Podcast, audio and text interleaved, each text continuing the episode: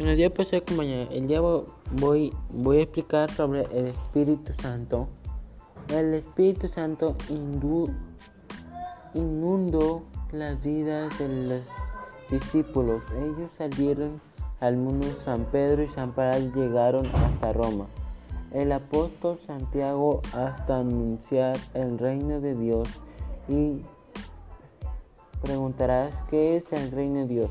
Pues el reino de Dios es un mundo que Él desea para nosotros, un lugar donde no haya injusticias, donde no haya enemistad ni peleas, un mundo donde los hermanos no se guarden rencor ni, hagan daño, un lugar donde haya confianza, fraternidad, solidaridad, amor y nadie como dice el texto.